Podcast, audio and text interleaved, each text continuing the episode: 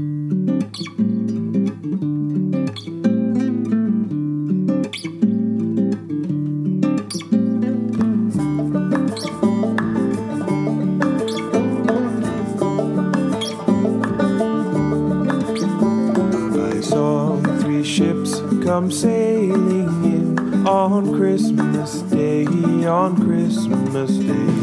Welcome back, everyone, to Classics, Cana Academy's podcast on classic works of literature, art, film, and music. I'm Andrew Zwerneman, your host.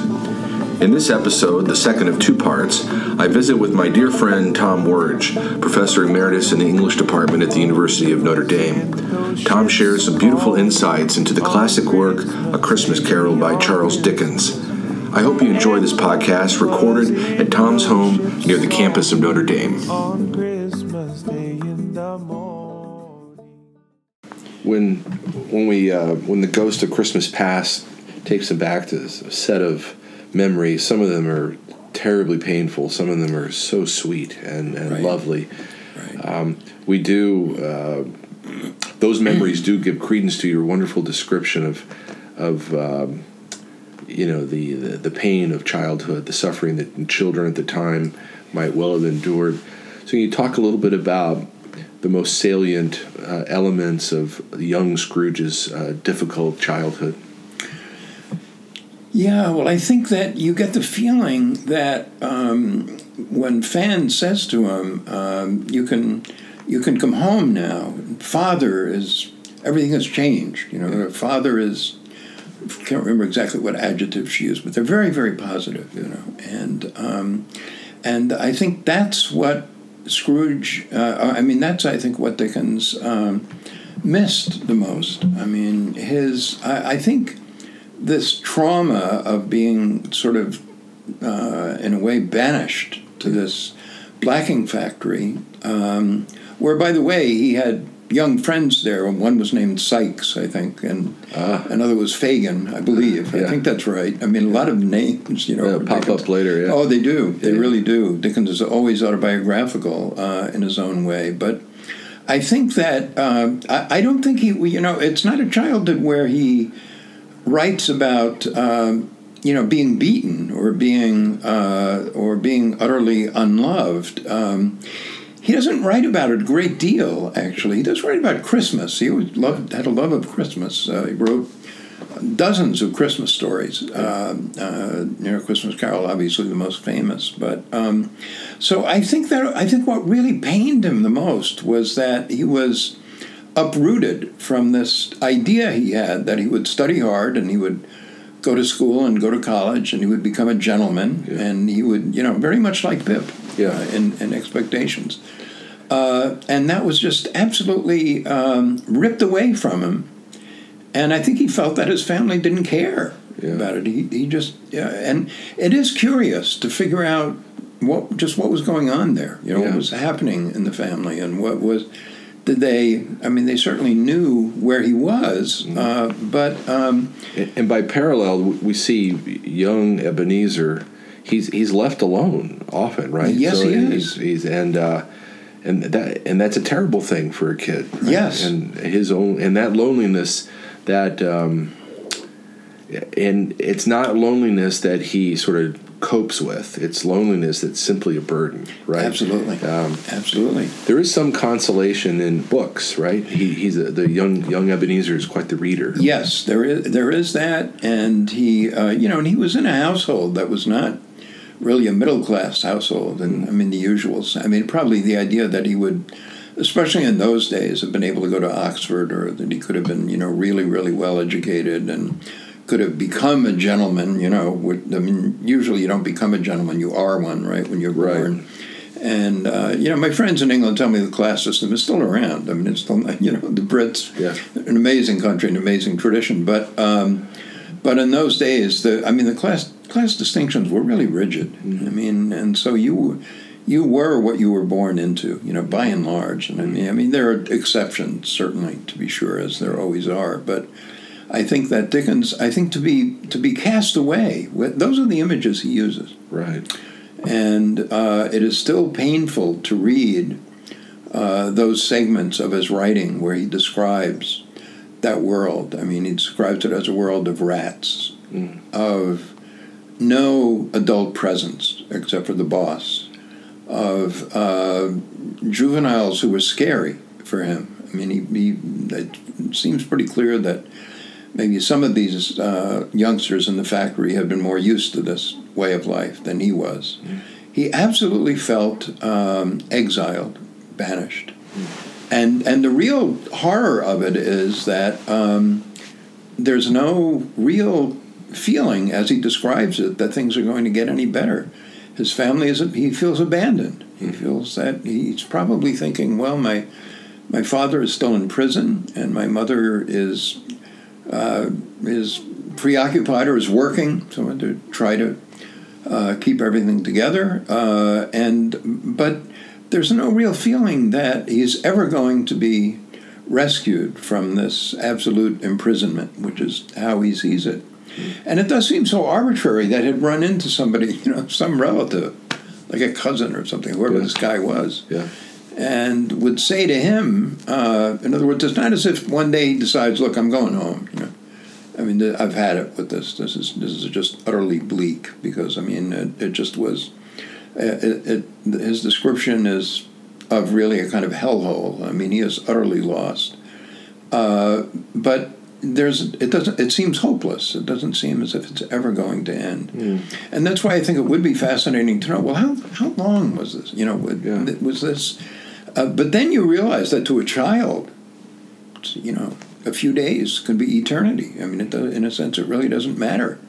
You know, was it weeks? Was it months? Yeah. Was it more than a few months? Um, and why wasn't there any uh, visitation by the family? Why, why did the all? All you know is that he then leaps. He doesn't go into that. He doesn't go into how it all somehow began to get resolved. Uh, you get the feeling that it was never resolved, probably, and that the the next stage is you know Hungerford Stairs. That was the, what the area was called, and he said. Um, he said, until that factory was torn down, I could not even walk past it. He said I could I could never walk. I, I think the once or twice that he does, he said that he uh, broke into tears. He just couldn't he couldn't bear it. Couldn't even bear to be near it. That's how visceral you know that Yeah. experience was. And um, So, so, so Dickens. Uh, uh, I think no wonder that Ebenezer Scrooge is, is so convincing. You know, uh, both as the old embittered man who's hopeless because he, he doesn't care about the future, Right. and and the young boy who's uh, abandoned, lonely, uh, and experiencing that kind of hopelessness that's fairly common, right, for uh, the suffering children of the time he does and one of the beautiful things about the the ghost of the christmas past element of the story that part of the story Right. is the the, the back and forth the tension between hope and hopelessness so what maybe you could address that a little bit especially you know he, he has first of all there's fan and he, he so Yes. clearly loves fan and then there's fezziwig who Right. you know we all have to be scratching our heads of why why couldn't he model himself after Fezziwig? Why did he have to become such a bitter, difficult boss uh, where he could have been like Fezziwig? And then and then there's Belle, right? Yes. Uh, with whom he could have had a fantastic future, and of course we see her later. Yes. and uh, that is so painful for Ebenezer It to is. see his once beloved uh, Belle married, faring well. You know, that's Ab- so hard. absolutely, yeah, no, that's a really good point, and I think that that remains, you know, a kind of mystery because, of course, he he's so appreciative of Fezziwig. Yeah. when he sees him again, So and full of course- joy. Fezziwig Yeah, utterly, just a- yes, utterly full of joy, Yeah. and so the messenger says, "Well, why, you know, why do you like that? You know, what's so good about that?" And he, of course, he's brought up short again, right? Yeah. like the. Um, you know, are there no prisons? Are there no work? He's reminded of his. Um, I think the hopelessness just um, uh, wins out. I think in part just because he, apart from Fan, he doesn't see very much around him. Uh, you know, it's one of the paradoxes of the Brits. I, I have British friends, and I, I can never quite figure this out, but they all go off to boarding school. You know, they off the, when they're young. Yeah. They they're all. I boy, I would have hated. I mean, I can't even imagine that, and I really can't. And Dickens. I can't imagine it- having gone to boarding school. I can't imagine sending my children to boarding school. Okay, you went to boarding school? No, You- I, I no, can't imagine. No, No? I just it, right. it's uh, uh, very very painful even to think about. it- well, yeah, it is. You know, you know, I've got the best essay on um, uh, on that tradition is uh, George Orwell. I mean, he was sent to he despised it. I mean, he absolutely despised it.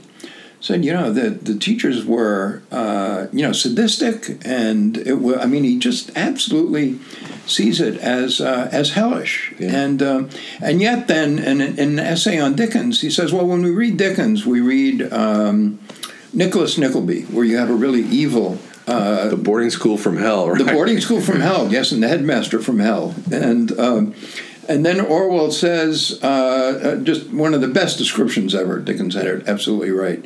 Then he says we read David Copperfield, and uh, and Copperfield finds himself in a different boarding school, and it's fine. Everything is great. Everything is really good.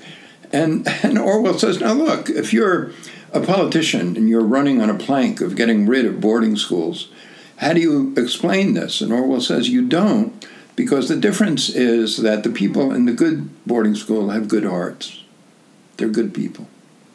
And so what Dickens is saying is that it's not always necessarily the institution itself, it's the goodness of the human heart. And uh, Orwell went on to say that what Dickens is really after is what he really despises is a certain expression on the human face Yeah. Right? complacency, smugness, um, arrogance, um, belittling others, all of all of those things. Uh, and uh, but he says, on the other hand, if I'm running to uh, for a council seat, I, I, it's hard to say. Well, we all have to be converted. We, our hearts have to be made better. But he, he says, on the other hand, it's not uh, it, it's not superficial. There's something very powerful and very Yeah. good in that.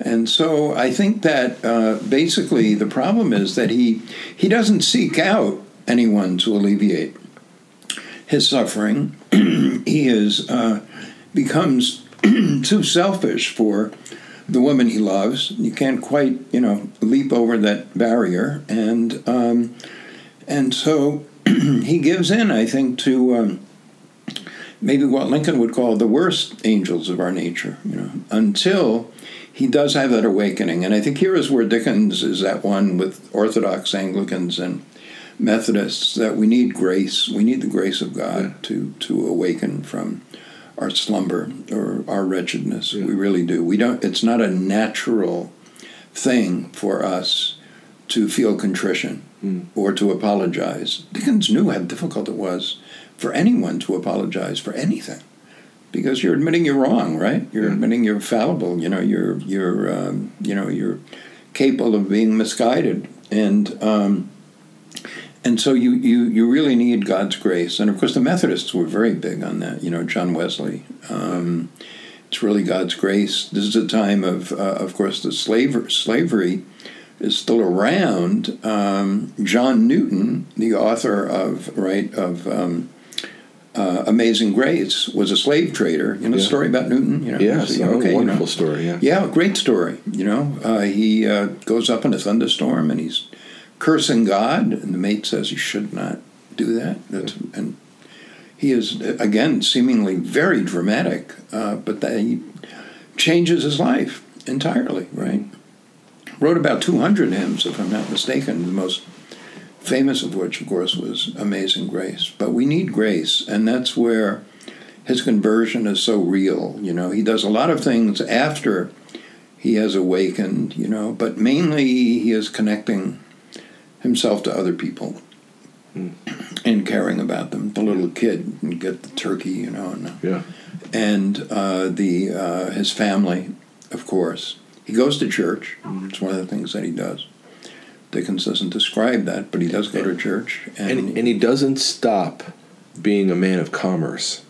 that's right true. so so as you were talking about the um, a good boarding school will be good because of the good hearts of those who who teach and, and administer the school Right. so the, the quality the, qual- the qualitative experience that we have of a particular business or a particular businessman will depend upon his spiritual state right Absolutely, yeah. Dickens uh, Dickens was not inherently anti-capitalistic. I don't think. I mean, he was he was anti-laissez-faire. He thought there should be regulation, certainly without a doubt. But uh, but no, he was uh, he knew that commerce was important. I mean, practically killed himself at the end of his life. You know, he became a a reader. He would read from his works and pull in huge audiences, and that's really how he made a living. I mean, along with royalties and things like that. But he uh, but he would he would cry at his own his own scenes when he would read them. he would he really would, and it was not an act. I mean, the word the word is is there, you know, and um, and uh, very very powerful uh, indeed. And he, um, you know, who really loved this uh, book was Leo Tolstoy. Tolstoy thought it was one of the best things Dickens had written. And in this wonderful essay called What is Art, Tolstoy says that um, uh, there are two things that characterize what he calls religious art, true art. He said, uh, the one hand is that the coming of Christ changed literature forever because what it meant is that writers no longer had to write about kings and queens and aristocrats and glorious people. Uh, they could write about the lowly, about the limited, about the forgotten, about the people who were. And he names all of these people in uh, in the Bible, in, in Scripture, who were ordinary, basically, and just you know common people. He thought that that was what changed literature forever. The other is, he says, what true religious art does is it has the capacity of bringing everyone together, solidarity, communality. He says that true religious art brings to everyone uh, the joyous gladness of a communion. So it's very mystical. And he names uh, Christmas Carol, one of the primary books that does that. Great admiration for uh, for Dickens. And so what you see certainly at the ending is just this joyousness, right? This love, which has a kind of plenitude about it, right? A kind of um, no longer is he dividing things, you know, uh, um, into small pieces. He recognizes that um, uh, the more love you have and the more you give away, the more abundant it is you know, for everyone. I mean, that's the kind of joyful recognition that he's come to. And one of the things I always love about is the line about um, to Tiny Tim, he became a second father. Because that's, of course, a vision then of love is responsibility. It's not just love as ecstasy. I mean, Scrooge is feeling this ecstasy, right, wherever he goes, and he's dancing, and he, his nephew, they make their peace, and his nephew's wife, and the whole th- the familial vision is very, very strong. But it's that idea of becoming a father to the child.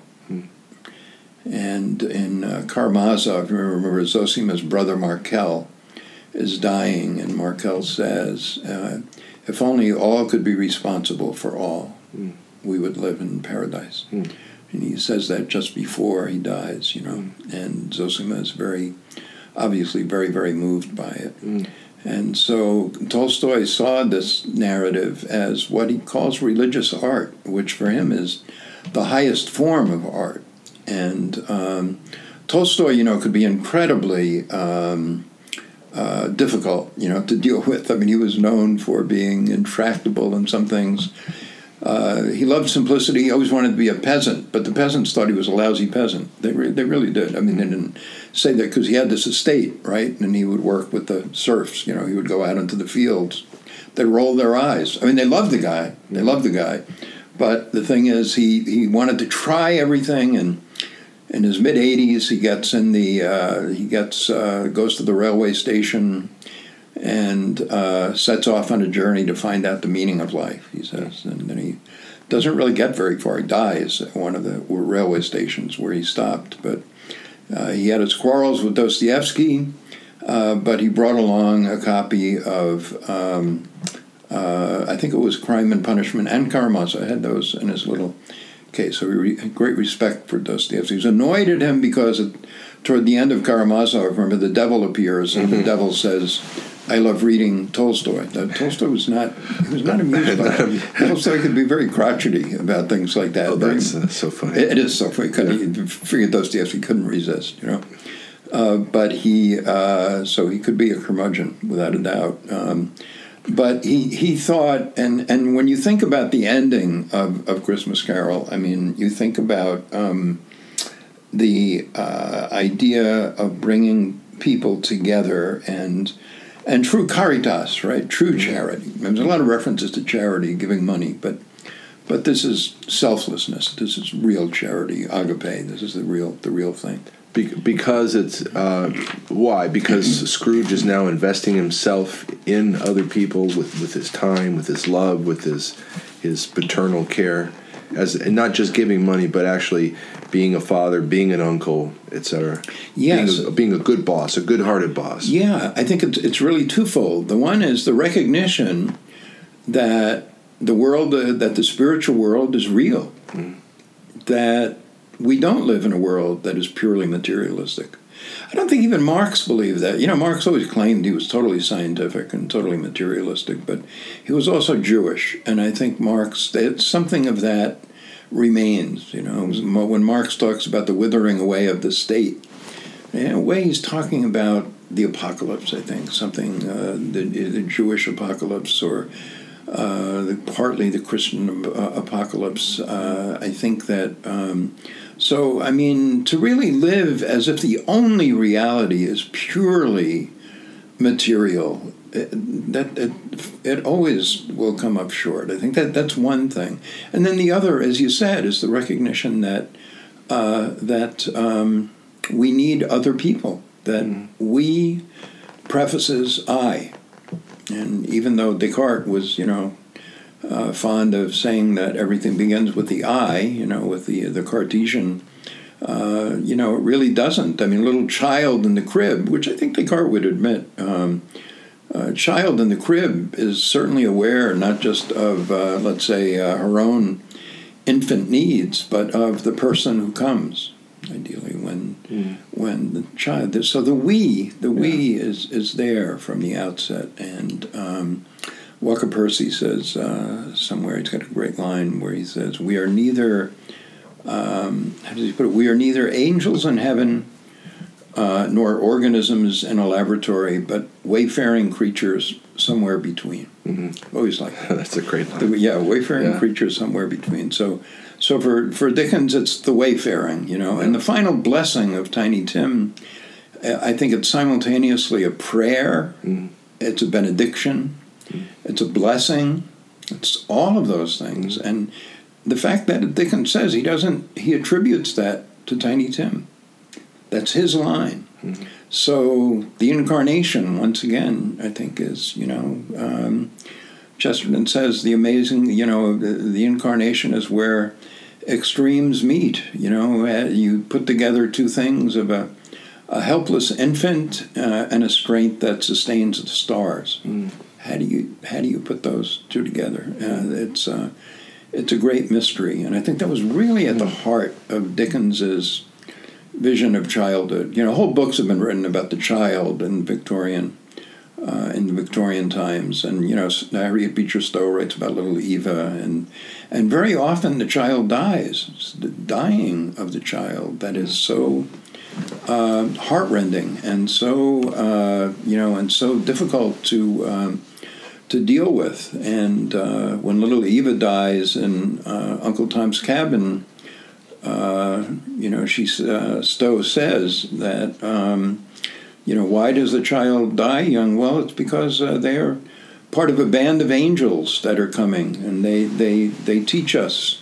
Uh, about the next life, and they are messengers, you know. So the child, almost by definition, is an angelic messenger, you know, as as well.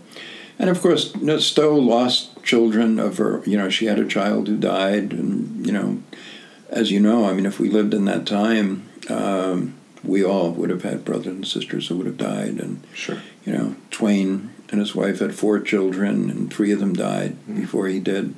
Very, very uh, common. I think Cotton Mather. I think I'm right on this.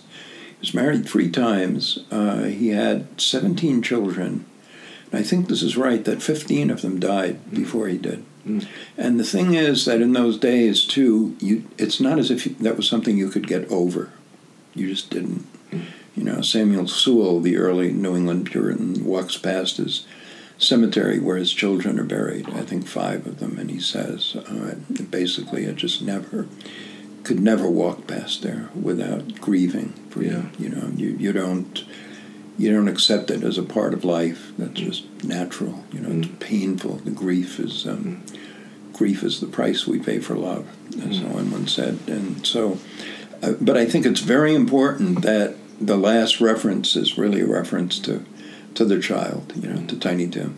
Uh, I think that's very um, uh, very important. And I think that's why Dickens was able to laugh as much as he was when he was hurtling through the street. I mean, it must have been a sight. Dickens could walk 30 miles, no problem.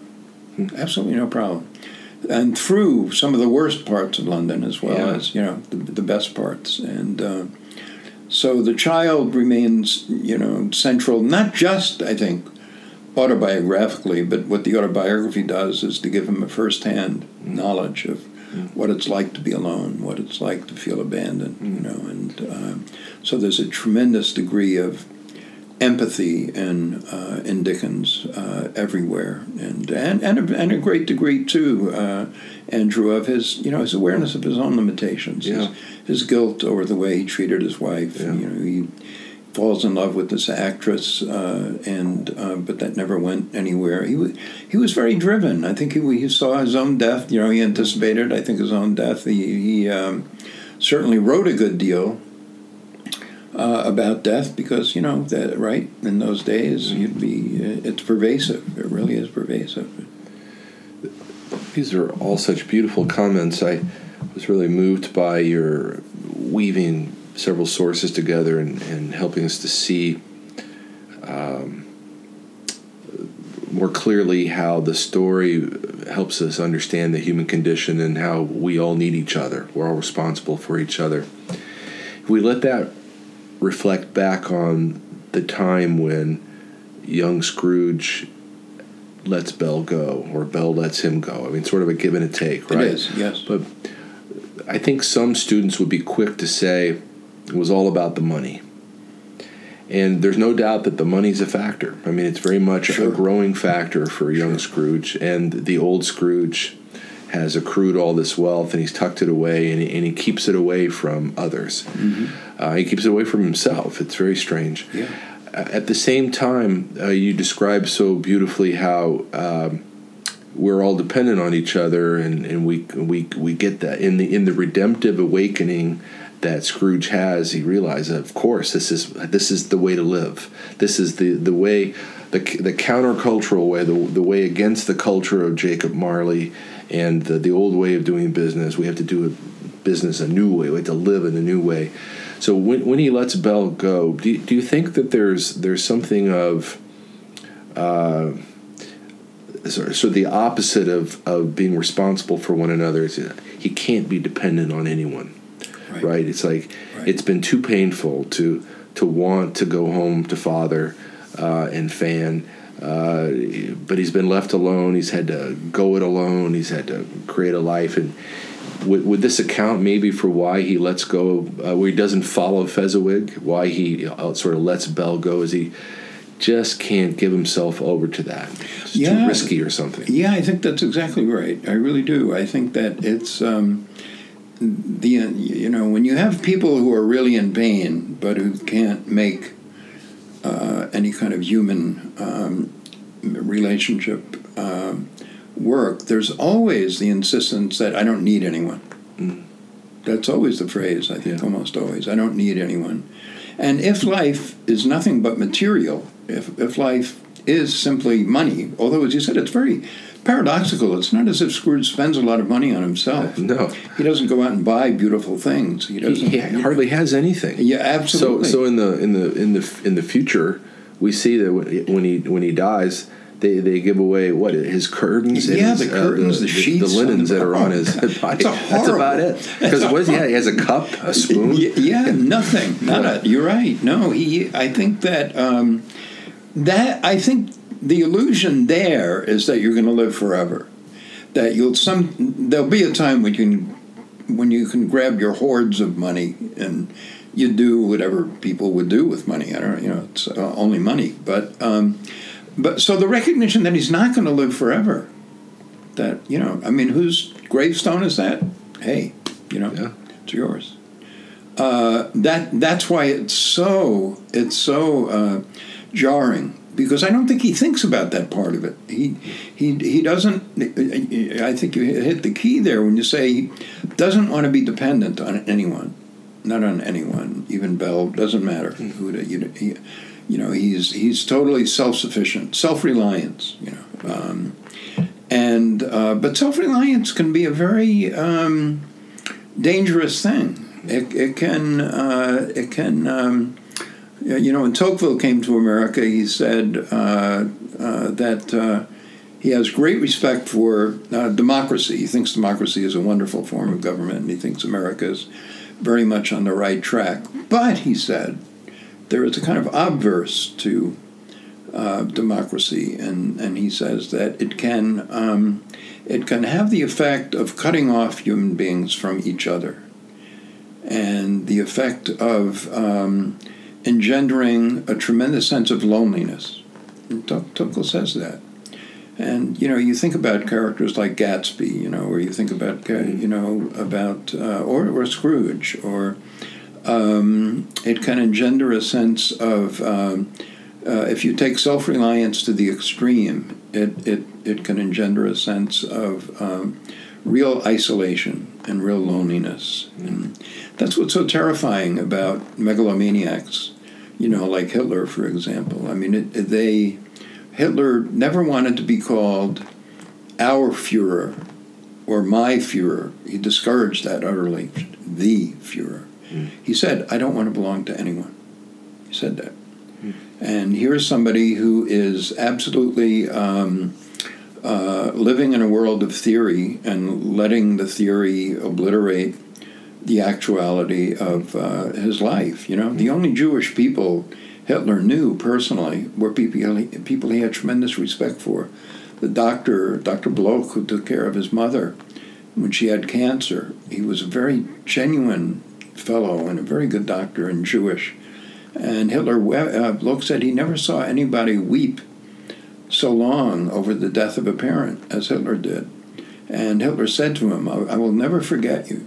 You. What you've done for my mother is um, beyond belief, and I, I'm so grateful, he said to, to him.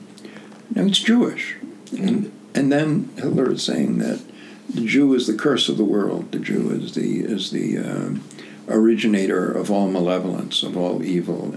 The, the people he brought his little wa- watercolors to when he was in Vienna were Jewish. They would sell them for him, and he, they were very honest. They were very fair. We liked them, liked them tremendously.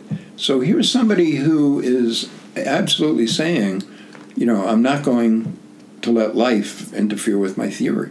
Uh, and so, what do you do? You obliterate maybe all the memories of. Uh, although later he did warn Bloch, He, but he did he did get in touch with him at one point. He was able to escape something, and, and um, but in other words, I think that um, I think Scrooge thinks that he's going to live forever, and I think that you know if life is solely material, if there is no such thing as love, if God is nothing more than a gaseous vertebrate, um, then you might as well compile money because that nothing else has any meaning, nothing else has any significance. You know, so that I think the deeper uh, painful, the deeper horror of Scrooge's um, plight is not only that he. Um, he likes things because he doesn't like things. He doesn't buy anything. He doesn't. He doesn't seem to be to appreciate things. It's this absolute conviction that materiality is all that exists. There absolutely is nothing else, and that's why, you know, Marley must be just a bit of an underdone potato. You know, and, I mean, it sounds ludicrous, but I, I suppose if you push it to, to its logical extreme, that's Yeah, but That's- here come the messengers, and as you put it, they're, they're they're messengers as in angels, and here right. come memories, right. and uh, and then here comes the reality of the people in his life who are right there in in the office every day with Bob, Right. with his his family, little Tim, Right. and of course Frederick, whom Right. he's neglected out of um, you know, an ill-conceived bitterness Yes. uh, over the death of, of Fan, his beloved sister, Right. Frederick's mom, and Right. these are real people right there, Yes. and uh, and all those souls that are floating outside the window, those are real. Those are real souls. Those are real people too who've lived in London, and uh, I always thought that that was also an indication that you know Scrooge uh, awakens to uh, not only the the life hereafter, but also that it's uh, we're responsible for those immediate in our lives, and then there's the there's the the social community we belong to, Absolutely. and that um, these choices are are pretty important. That's And, right. uh, That's right. they're- They That's have right. consequences for the for the community at large, for the common good. Yeah, very, very critical. I mean, no, no question. I think that, um, yeah, I think that's why Dickens was so um, joyful when he wrote the book. Yeah. He, you know, I think that he, um, uh, you know, had been just enduring all of these, the terrible wastefulness of the children dying and the horror of it, and and being abused. I mean, the uh, idea of um, lowering little kids into chimneys. I mean, come on. Because the Industrial Revolution clearly did great things. I mean, there were very good things that were that came with it, that made lives better in the long run. You know, for people. But the price, you know, the price that that was paid, and um, when you think about it, I think our, own working laws didn't treat uh, children uh, rightly until the 1930s or so. You know, we had kids working in silver mines, 12 years old. I mean, uh, there, you know, some feel that there wasn't that very often uh, the whole idea of childhood for many didn't exist. Yeah. You, you grew up and you went to work, you know, and, and at whatever age. And so I think that, um, you know, this kind of rediscovery of, as it were, of childhood for Dickens was a rediscovery of um, of salvation, and I think always echoing for him would have been, you know, unless you become as a little child, you know, you cannot enter the kingdom of heaven. There's a line in Christmas Carol where he says, you know, the founder of Christianity came to us as a child, and they, it's very very explicit there. Or you know suffer the little children to come unto me. I mm-hmm. i always loved that line because you know at that time the word the verb suffer meant allow. Allow the little children to suffer a little. So the the idea that there could be something about suffering that allows us to understand things is, is very powerful i think you know the idea of i mean not that you you want suffering but that suffering can teach us a great deal, as it teaches Scrooge about you know the suffering of uh, the family and of um, and of Tiny Tim. And the and the charity or the, the true selfless love can't happen unless we allow others to get close. Yes. And, and then we have to take that risk That's and right. invest ourselves and you know and you know and, and people might well not forgive Scrooge. You know, so it, it's hard to imagine how um, Mrs. Cratchit is going to be willing to have a, a cup of cheer each year with the boss, you know, or how Frederick's family and extended set of friends and family uh, could Yeah. possibly embrace him, uh, given what he's done year in and year out. That's very true. But uh, That's that's, true. also the, the glorious other side of it, right? The possibility for forgiveness and, It and reconciliation. It is. You know, it's such a deep. You know, I was re, uh, rereading this short book on Lincoln, which is so moving because his um, uh, he lost a brother and a sister um, died when they were young, uh, drinking this uh, kind of a milkweed. You know, the cows would. The cows would eat this weed, and they were impervious to it, but it was poisonous, Mm. and so they died from drinking milk. Essentially, both of them, and it was very, very bitter. His father had no use for education. He was very um, thought you should just work the farm, and he and he and Abraham did not get along, and uh, at all. And it was almost impossible for Lincoln to write about his childhood. You know, when he was running for president, you know, his people wanted him to write a pamphlet or something like he. It was it was almost impossible because. Um, he had great love for his mother, Nancy Hanks, uh, who died, I think, when she was 30, um, of poisoning, you know, uh, the same kind of poisoning, and that was a tremendous loss for him. And um, and her graveyard apparently, or her tombstone, became desolate, and the grave became uh, overgrown. And the person who restored it was um, Studebaker here, or our guy Studebaker in in town. He was a friend of um, get this right, I think.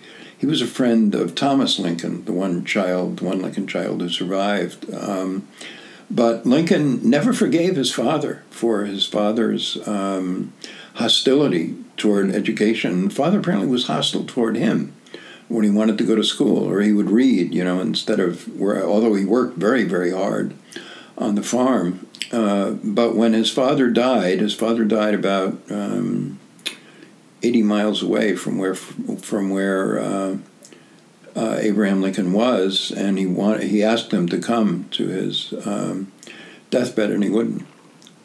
Mm. And you know, and Lincoln was a very forgiving person. I mean, he Lincoln was, you know, gosh, our country wouldn't be here clearly without Lincoln. But that was some whatever happened there, there was something unforgivable, and mm. you know, and of course, eighty miles was a long way to go. Back in the nineteenth century, probably would have. He wasn't president yet, but it would have taken him long. But no, you're right. Uh, without that, uh, you always got the feeling, you know, had Fan lived, would Scrooge have been a very different person? Yeah. I think he would have. Yeah.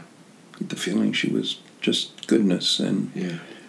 in the Alistair film version where she comes in and she's so happy and you know father's good and you can go home now and when she uh, appears they play uh, barbara allen you know and I, I would just cry I, would yeah. cry. I mean I, uh, you know she was such a beautiful young yeah. girl and she loved scrooge so much you know she wanted her brother to come home you know and but that but in that in that one line about you know father is so good or father you know it's like heaven or something that you know that was never true and i think uh, it's something that scrooge i mean it's something that um, uh, you know that dickens often must have wished you know if only things had been different yeah. and uh, you know he uh, but on the other hand you know you got that great paradox that very often really great writers suffer mm. tremendous pain, yeah. and they and that's in a sense what he was always writing about yeah. in one form or another. And you know, I think the book works in no small measure because. Um, you know he regrets some things he did and, and there's no going back he, right. he can't recover the lost love for belle that's right the life that would have been that's, that's, right. that's over absolutely but the life that is today and tomorrow is still possible if he if he turns in the right direction. Yes. And that beautiful joy that you described earlier is is really is just evident uh, so powerfully and so beautifully at the end of the story. And I suppose because of the joyful ending, that's why Dickens could call it a, a, carol, right? Yes, yes. It has five of those what are called staves, which mm-hmm. which carols have, and um, Yes, I think so. And, and remember, the reference is to um, uh, when he's thinking about something uh, at one point, and the Spirit says, uh, What are you thinking about? He, he said, Well, I was just thinking that there were these uh, youngsters singing a carol, you know, and I, I wish I had, you know, he wishes now he had given them something, right? Yeah. Instead of frightening them away or whatever, you know, frightens, frightens everyone. I mean, yeah. nobody's going to get close to him, yeah. you know, at all. But uh, yeah, absolutely. I, I think that um, this was this was one Tolstoy was absolutely sure of. He was so curmudgeonly that he claimed that Beethoven's Ninth uh, was not a work of religious art. It did not bring people together. You think of the Ode to Joy, and you know, and people would say, "What are you talking about?" You know, he would aggravate people because he would have these amazingly iconoclastic opinions about things. But that was my take on it. What little I know uh, with Tolstoy, I don't know Tolstoy very well, but um, I think it was more that the people who went to hear uh, the concerts were wealthy. I mean, you didn't go, common, ordinary folk, you know, peasants didn't go to concerts. So I'm thinking maybe what's really in, in, in his mind is um, uh, you know, if the if the serfs on my estate wanted to go, you know, to the concert with the, no, there's no way. So I think that's really what he would because um, because he would always stick to his guns. That's what he says, you know, and. Some people will say, "What do you mean? Are you mad? How can that not be a way of bringing people together?" Yeah. I'm sorry, but that's the way it is. Beethoven is not, you know. So, but you're right. I think that that that unalloyed joy um, was also something that that Dickens knew of. I mean, he, that side of him was, you know, as he as he says, you know, I'm, um uh, you know, that side of me is the side, uh, that person in me is the person that um, that lives rightly and morally and happily. I mean, clearly that's the way he wanted to live, you know. But he is, uh, you know, there is darkness, and everyone is capable of. Um, of that, and I don't, I don't know if I mentioned to you, but the last thing that Dostoevsky said after all this, after he's quoting Dickens, there are two people inside of me, and and Dostoevsky said only two, which is which is really beautiful, Yeah, you know, yeah. because I think Dostoevsky is thinking about, hey, we are complex. Human beings are complex. Yeah. We are complex. And just a quick anecdote I wanted to give you, uh, uh, give to you that whenever we would, um, very often April Fool's Day, I would enjoy playing a trick on my students, and I even though it's this horrible thing to do, and very often would be in the in the in the one class would be reading Crime and Punishment, and um, so I would come in and I would say, look, I know the semester, you know, it's like half over and everything, but you're going to have to write one more paper. You know, you're going to have to write um, because the department wants everybody who's teaching this level of course to to have a long research paper. Uh, I mean, they would the rage that they would be feeling. I mean, not just not just shock, but Yeah. And so and it was very hard for me to keep a straight face. It was very difficult. And I, so here's what I here's what I would like you to do. You know, I said it probably should make it about maybe all the other papers will still be due, but then uh, you know uh, I'd make it about like 15 or 18 pages and i want you to do you know quite a bit of research and so forth and you have to and they would just be fuming and then i would say april fool and i would say the point is my point is we're reading dostoevsky is to show you that everyone is capable of murder. Every everyone is capable of murderous instincts. Because i said you know if one of you had a pistol i know you would you know probably wouldn't do it but i mean that's what Dostoevsky, Dante and Dostoevsky, they are always about saying we are all capable of the greatest joy and you know the greatest despair and anger and goodness and love and all of those things. But you you don't want to um, push these characters outside your experience. Ah, nobody could feel that way, or nobody would do, do this, or or do that, or uh, and uh, you know you have to see that we're uh, we're capable of you know great heights and depth, depths, and Yeah. you know hopefully that we are you know we have good people around us. We all need guides. We only, when you were talking about the guides, that hey, that's um, best essay I ever read on Dante was written by a by a, a, a prof of mine, and it was called uh, Ulysses Ulysses Journey, uh, or Ulysses. Um, uh, Ulysses in, is in the Inferno, something like Ulysses' loss and the journey without a guide. That the, the, the problem Ulysses really has. Um, now that's the Odyssey, of course, rather than you know the Iliad that uh, um, that she's working on. But um, is that he has no guide. We all need a guide. We need a guide, and um, and eventually, of course, the you know for Scrooge, right? The um, you know the the angels are his guide. He he would not have awakened and done this on his own. You know, he just he just wouldn't. I think Dickens really believes that that there has to be whatever we call it. It is a form of divine intercession. It is a form of grace, and without that, we really are. Uh, you know, we really are lost. You know, we we just start. We become too confused or too self-absorbed or whatever, and um, with that, and very often, certainly for Dostoevsky, and I, I think, I think uh, very much for uh, Dickens too. That um, that divine intercession comes in the form of a person. It could be anything, right? It, wouldn't have to be a person. It could be something dramatic. But I always think of John Newton on that ship in the middle of the storm. You know, it's the mate who says to him, "You, don't curse out God like that. You don't. It's just not. You know." So, had he been standing alone in the storm, it might have been different. You know, it wasn't just the just the storm. So, um, It's a great story. never been out of print. You know, Yeah. they do it in Chicago every Christmas. Yeah. the Goodman.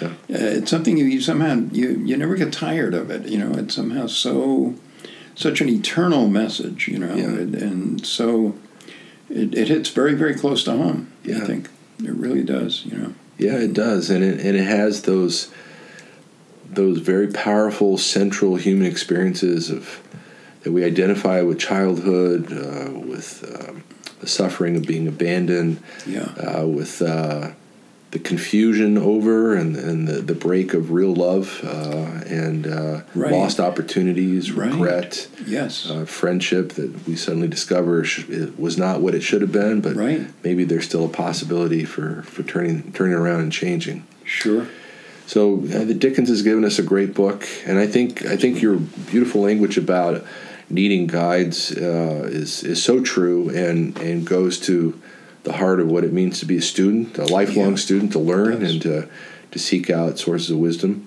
And all of us uh, at Cana Academy are so grateful for you. You're there's this magnificent guide for us. I'm for grateful us. for the Academy. No, the pleasure really is all all mine. You're Yeah. doing great work. I'm glad to be a part of it. Great. Well, I look forward to the next discussion. Thanks again so much. Sure.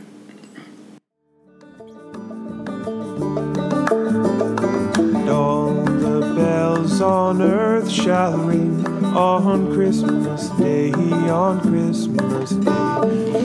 Thanks everyone for listening to this episode of Classics. The song we used in this episode is I Saw Three Ships by Ben DeVries from his album The Christmas Mixtape 2010.